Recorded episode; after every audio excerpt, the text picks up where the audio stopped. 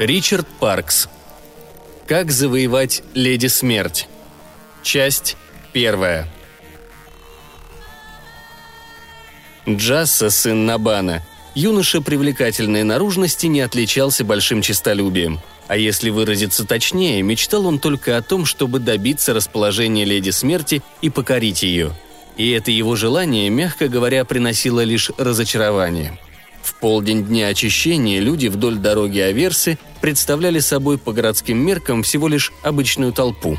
Большинство жителей Тарнола в такое время постарались по возможности остаться дома. Кто же оказался в этот час на улице?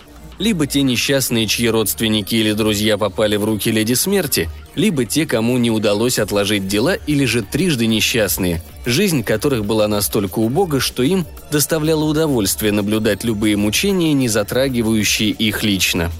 Какие бы причины ни привели сюда людей, все они быстро расступились перед часовыми, как традиционно именовались стражники императорского правосудия. Джасса сидел в углублении на верхушке полуразвалившейся древней стены, которая шла вдоль такой же древней улицы – Вряд ли кто-нибудь в городе помнил, почему дорогу Аверсы назвали в честь исключительно мифического существа и почему вдоль нее некогда выстроили массивную стену. Джасса этого не знал. Не знал он и предание о том, как члены семьи Леди Смерти стали потомственными палачами, исполнителями императорской воли в Тарноле. Но ему это было и неинтересно. Значение имело лишь то, что Леди Смерть, которую, по слухам, звали Азерафель, Похоронив отца, осталась единственным потомком благородного рода. Теперь все права и тяготы легли на ее плечи, и сегодня он должен был ее увидеть. Джасса испустил вздох влюбленного, и снова в голову пришла мысль, как постоянно возвращающийся обрывок особенно навязчивой мелодии. «Если бы только я мог с ней поговорить». Это было невозможно. Азерафель покидала семейные владения только в день очищения – и, согласно старинному закону, лишь представители самого императора могли к ней приблизиться. Всем остальным грозила немедленная смерть. Джасса понимал, что подобные меры предосторожности предпринимались ради ее собственной безопасности. Тем не менее, это значительно осложняло ситуацию. А объявиться на пороге дома девушки собственной персоной вообще было делом невообразимым. Однако это не значит, что он не пытался – Привратник оглядел тогда Джассу с ног до головы и, сделав единственный возможный вывод, прогнал парня прочь. А теперь он сидел и ждал, чтобы просто увидеть ее. Больше ему не на что было рассчитывать. «Дорогу!» – прокричал часовой, но вообще-то команда была излишней. Путь и так был практически свободен. Большинство оставшихся на улице горожан уже ушли прочь с дороги и теперь окружали старинную площадь. Часовые, сверкая сталью и бронзой, заняли позицию по четырем углам. Затем доставили сооружение. Упряжка ладно подобранных черных меринов протащила его по дороге Аверсы до середины площади прямо к монументальной статуе Сомны Сновидящей. Джасса не обладал талантом своего отца к кузнечному ремеслу, однако хорошо разбирался в практическом использовании металлоконструкций. Сооружение состояло из платформы, поднятой примерно до высоты плеча, и гладкого стального короба, установленного прямо под круглым отверстием в ее центре. Сам механизм работал на пружинах, хотя вообще-то большая часть рабочих деталей пряталась внутри платформы. Этот механизм был снабжен рычагом, прилаженным на поверхности платформы рядом с кучером. Жертва засовывала голову в стальной короб под отверстием. Механизм приводился в движение. Шея несчастного мгновенно вытягивалась на максимальную длину и затем аккуратно перерубалась в основании скрытой от глаз режущей пластиной. Безболезненно, или, по крайней мере, настолько быстро, что боль уже не имела значения. Во всяком случае, пожаловаться никто не мог. Не так грубо, как топором, и не требуется особого мастерства палача. Надежно, практично. Одинаково для всех жителей Тарнола, кого решило покарать императорское правосудие, независимо от происхождения – эта машина обладала удивительным свойством, которое редко когда встретишь. Она была справедливой. Первыми прибыли приговоренные к смерти. На этот раз трое. Двое молодых и один старик. Сегодня на два человека больше, чем обычно. Беспорядки в прибрежной провинции Дарса подняли уровень смертности по всей империи. У всех приговоренных, раздетых по пояс, руки были связаны за спиной – Несчастные проследовали под охраной еще четырех часовых сквозь толпу и подошли к основанию сооружения. Там часовые оставили их и заняли позицию возле гильотины. Заключенные стояли, щурясь на солнечном свету. Все до одного бледные и напуганные, но бежать не пытались. Некуда было бежать. У Джассы дыхание перехватило. Леди Смерть. Она прибыла верхом на белоснежном жеребце, и это была единственная дань традициям. Джасса еще помнил, как обставлял свое появление ее отец. Цвет костюма в тон масти скакуна. В руке – коса из полированного серебра. На лице – маска смерти. На голове – терновый венок. А его дочь выглядела совершенно обыденно. Распущенные волосы рыжего золота, простая легкая юбка и кружевной лиф – не слишком проницательный наблюдатель мог бы ошибочно принять ее за барменшу, если бы не золотая цепочка на шее и сапоги из тонкой кожи, да еще позолоченные шпоры. Она могла бы исполнять свой долг более зрелищно, по примеру отца. Интересно, почему она этого не делает? Подобные атрибуты были необязательны, однако, задумавшись над ситуацией, Джасса понял их ценность. Любой правитель сносил головы, когда возникала нужда, но если делать это слишком часто, даже по необходимости, последует недовольство. Накинь же на смертную казнь достаточно обоснованный юридический покров, добавь немного таинственности, облеки все в ритуальную форму, и твои граждане почти смогут забыть о том, что настоящая цель представления – лишить жизни трех человек.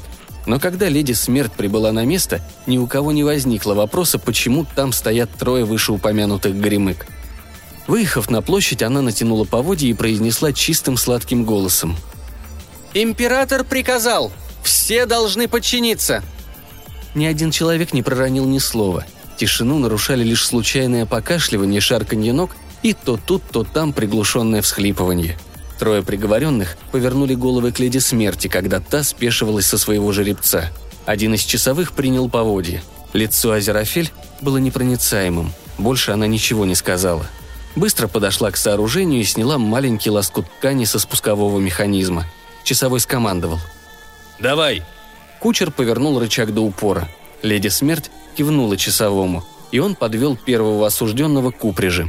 Приговоренный вложил голову в ремни, которые поддерживали голову таким образом, что несчастный смотрел прямо в глаза палачу. Неужели это произойдет? Произошло точно так же, как совершалось подобное таинство раньше, во время всех тех казней под руководством его возлюбленной, за которыми он наблюдал. Перед тем, как потянуть рычаг, леди смерть произнесла что-то. Джасса не слышал, что. Он только видел, как двигаются ее губы. Ему стало интересно, слышал ли ее слова кто-нибудь еще, кроме осужденного. Джасса, конечно, находился очень далеко, чтобы быть абсолютно уверенным, но он почти мог поклясться. На лице приговоренного появилось выражение, скажем так, изумления – а потом леди смерть потянула рычаг, и обезглавленное тело мужчины упало на траву. Дернулась и застыла. Из толпы послышался тихий стон. Молодая девушка рухнула в объятия пожилой женщины, которая с молчаливой горечью смотрела на мертвеца. «Давай!» Снова были сделаны приготовления и снова взяли мужчину помоложе, согласно традиции. Леди Смерть опять шепчет что-то, и второе тело падает рядом с первым. «Давай!» Все это время старик стоял абсолютно неподвижно, и когда часовой пришел за ним, он не двинулся с места. Часовой потянул его за руку, но старик вырвался. Он не отрывал дикого взгляда от сооружения и не мог сделать ни единого шага. Часовой жестом велел приблизиться двум своим товарищам. Те поспешили на помощь и подхватили приговоренного с двух сторон. «Нет, я не готов!» Джасса покачал головой. «Не упорствуй, старик. Это только принесет тебе дополнительные страдания и может огорчить мою леди». Но старик, кажется, не хотел принимать во внимание, что там чувствует леди смерть. Он по-прежнему цеплялся за жизнь и не собирался сдаваться. Он боролся все с большим и большим отчаянием, пока стражники тащили его все ближе и ближе к смерти. Он почти вырвался, и один из часовых занес защищенный броней кулак над головой бедолаги. «Прекратите!» Кулак застыл на полпути. Даже приговоренный перестал сопротивляться – Вместе с остальными он наблюдал, как леди Смерть подходит к нему и протягивает тонкую руку. Часовые взглянули сначала друг на друга, потом на леди Смерть, а затем отпустили старика и отступили назад. Старик выглядел сконфуженным. Мгновение он стоял не двигаясь. Потом взял ее руку, а она, приподнявшись на цыпочки, что-то шепнула ему в ухо. Он расправил плечи и выпрямился. На секунду показалось, будто годы растаяли, и Джасса смог представить, как старик выглядел в молодости – Приговоренный улыбнулся и позволил девушке медленно подвести себя к сооружению. В следующий момент он засунул голову в ремни и застыл, словно скала. Через мгновение он был уже мертв. Леди Смерть взобралась по ступенькам на платформу, и кучер склонился в низком поклоне. Затем она нагнулась. Одну за другой подняла отрубленные головы и подняла высоко, чтобы толпа могла их увидеть. И все было кончено. Затем она спустилась вниз, снова оседлала своего жеребца и вскоре исчезла из виду, удалившись по дороге Аверсы вместе с сооружением и часовыми, замыкавшими шествие. И только тогда начались стенания, когда родственники и друзья подошли забрать тела. «Я хочу того, чего никогда не смогу получить.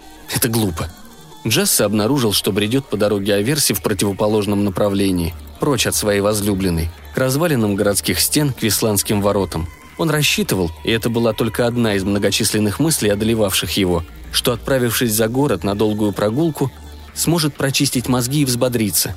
Давненько уже не ходил Джасса по этой дороге и почти забыл про рассказчиков. Никто не знал, как долго мужчины и женщины, которые именовали себя рассказчиками, собирались у Висландских ворот – Многие называли их бездельниками, другие, кто их не знал, попрошайками.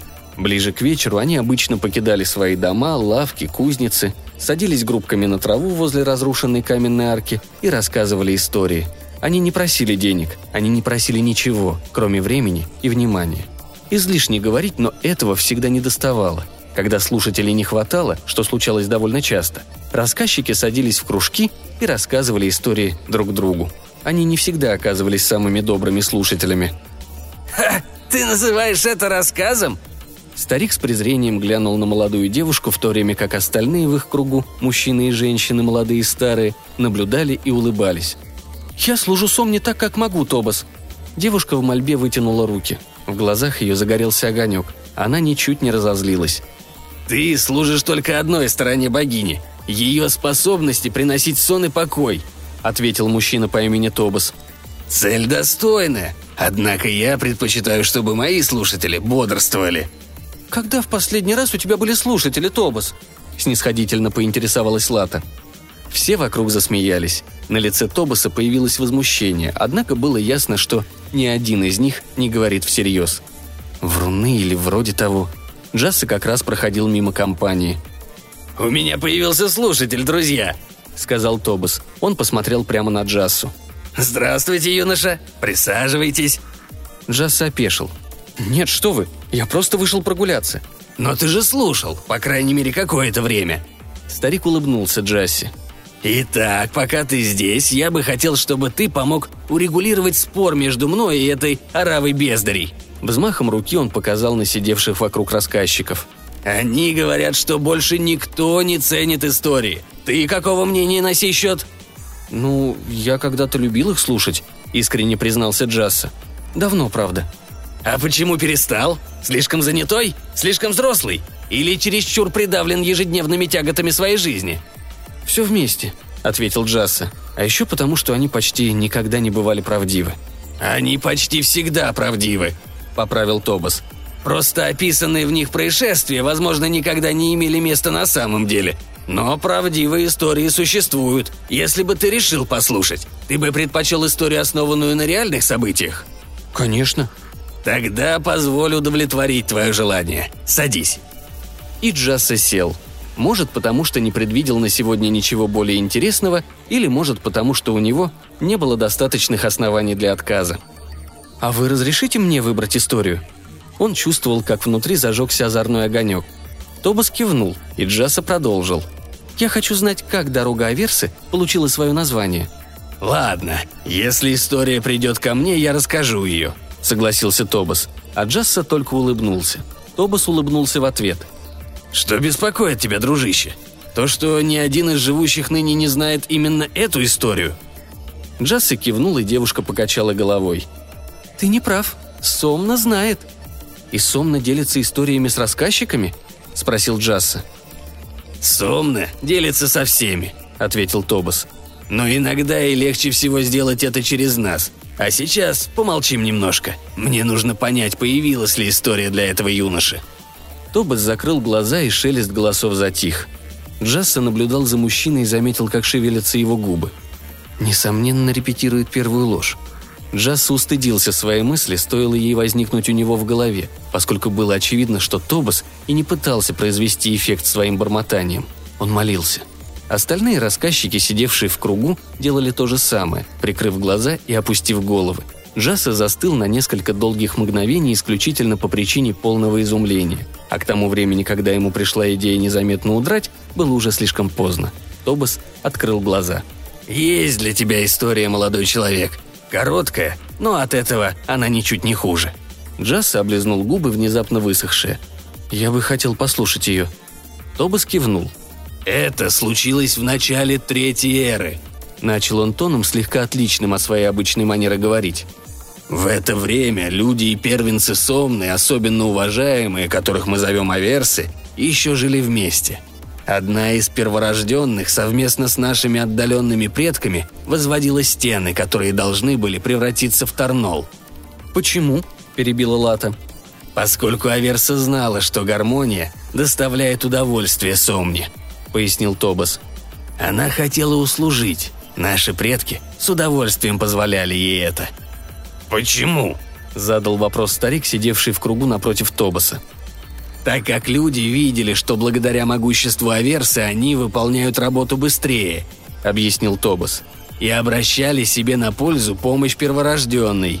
Джасса видел замершие лица остальных и понимал, из какого бы источника вдохновения не черпал рассказчик, история захватила всех целиком. Он осторожно поинтересовался. «Почему наши люди ненавидят и боятся Аверсы?»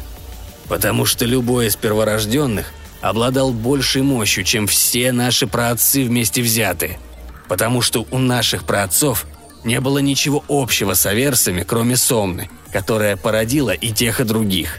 Пока Сомна спит и видит сны, она создает наш мир. Аверсы получают частичку ее снов, и каждый из них может до некоторой степени переделать мир, но никто из наших праотцов не знал до какой – а неуверенность порождает животный страх. Что произошло? Стены возвели, храм Сомны построили. Наши праотцы попытались поработить Аверсу, как только работы были закончены, и потерпели крах. Одним словом, она разрушила храм и вышла из города по тропе, которая до сих пор зовется дорогой Аверсы, через Весландские ворота. Когда она остановилась возле них, все стены пали – Остались лишь ворота, где мы по сей день собираемся. Куда удалилась Аверса? Колодцу Лога у подножия Гралатовых гор. Некоторые называют их хребтом Геана. Тобас встряхнулся, и черты его лица стали прежними. Остальные последовали его примеру, словно по команде. Возможно, все это было запланировано, но Джасса так не считал. «Я зашел слишком далеко?» – спросил Тобас сидевших в круге. Он вроде и забыл про Джассу. «Вопрос юноши оказался неожиданным и несвоевременным», ответил старик, который раньше уже участвовал в разговоре. «Но если бы тебе не суждено было дать ответ, то он бы и не прозвучал». «Ты фаталист, Гос», — возразил другой рассказчик. «Думаю, это было ошибкой». «Неважно, дело сделано», — вмешалась Лата. «Какое дело?» – потребовал объяснений Джасса. Тобас пожал плечами. «Если ты не знаешь, это может и к лучшему. Спасибо за то, что выслушал меня». Круг распался. Рассказчики сомны уходили прочь, кто поодиночке, кто парами, но ни один из них не нарушал молчания. Спустя какое-то время ушел и Джасса. В арке Весланских ворот у него возникло довольно странное чувство, будто он выходит из храма.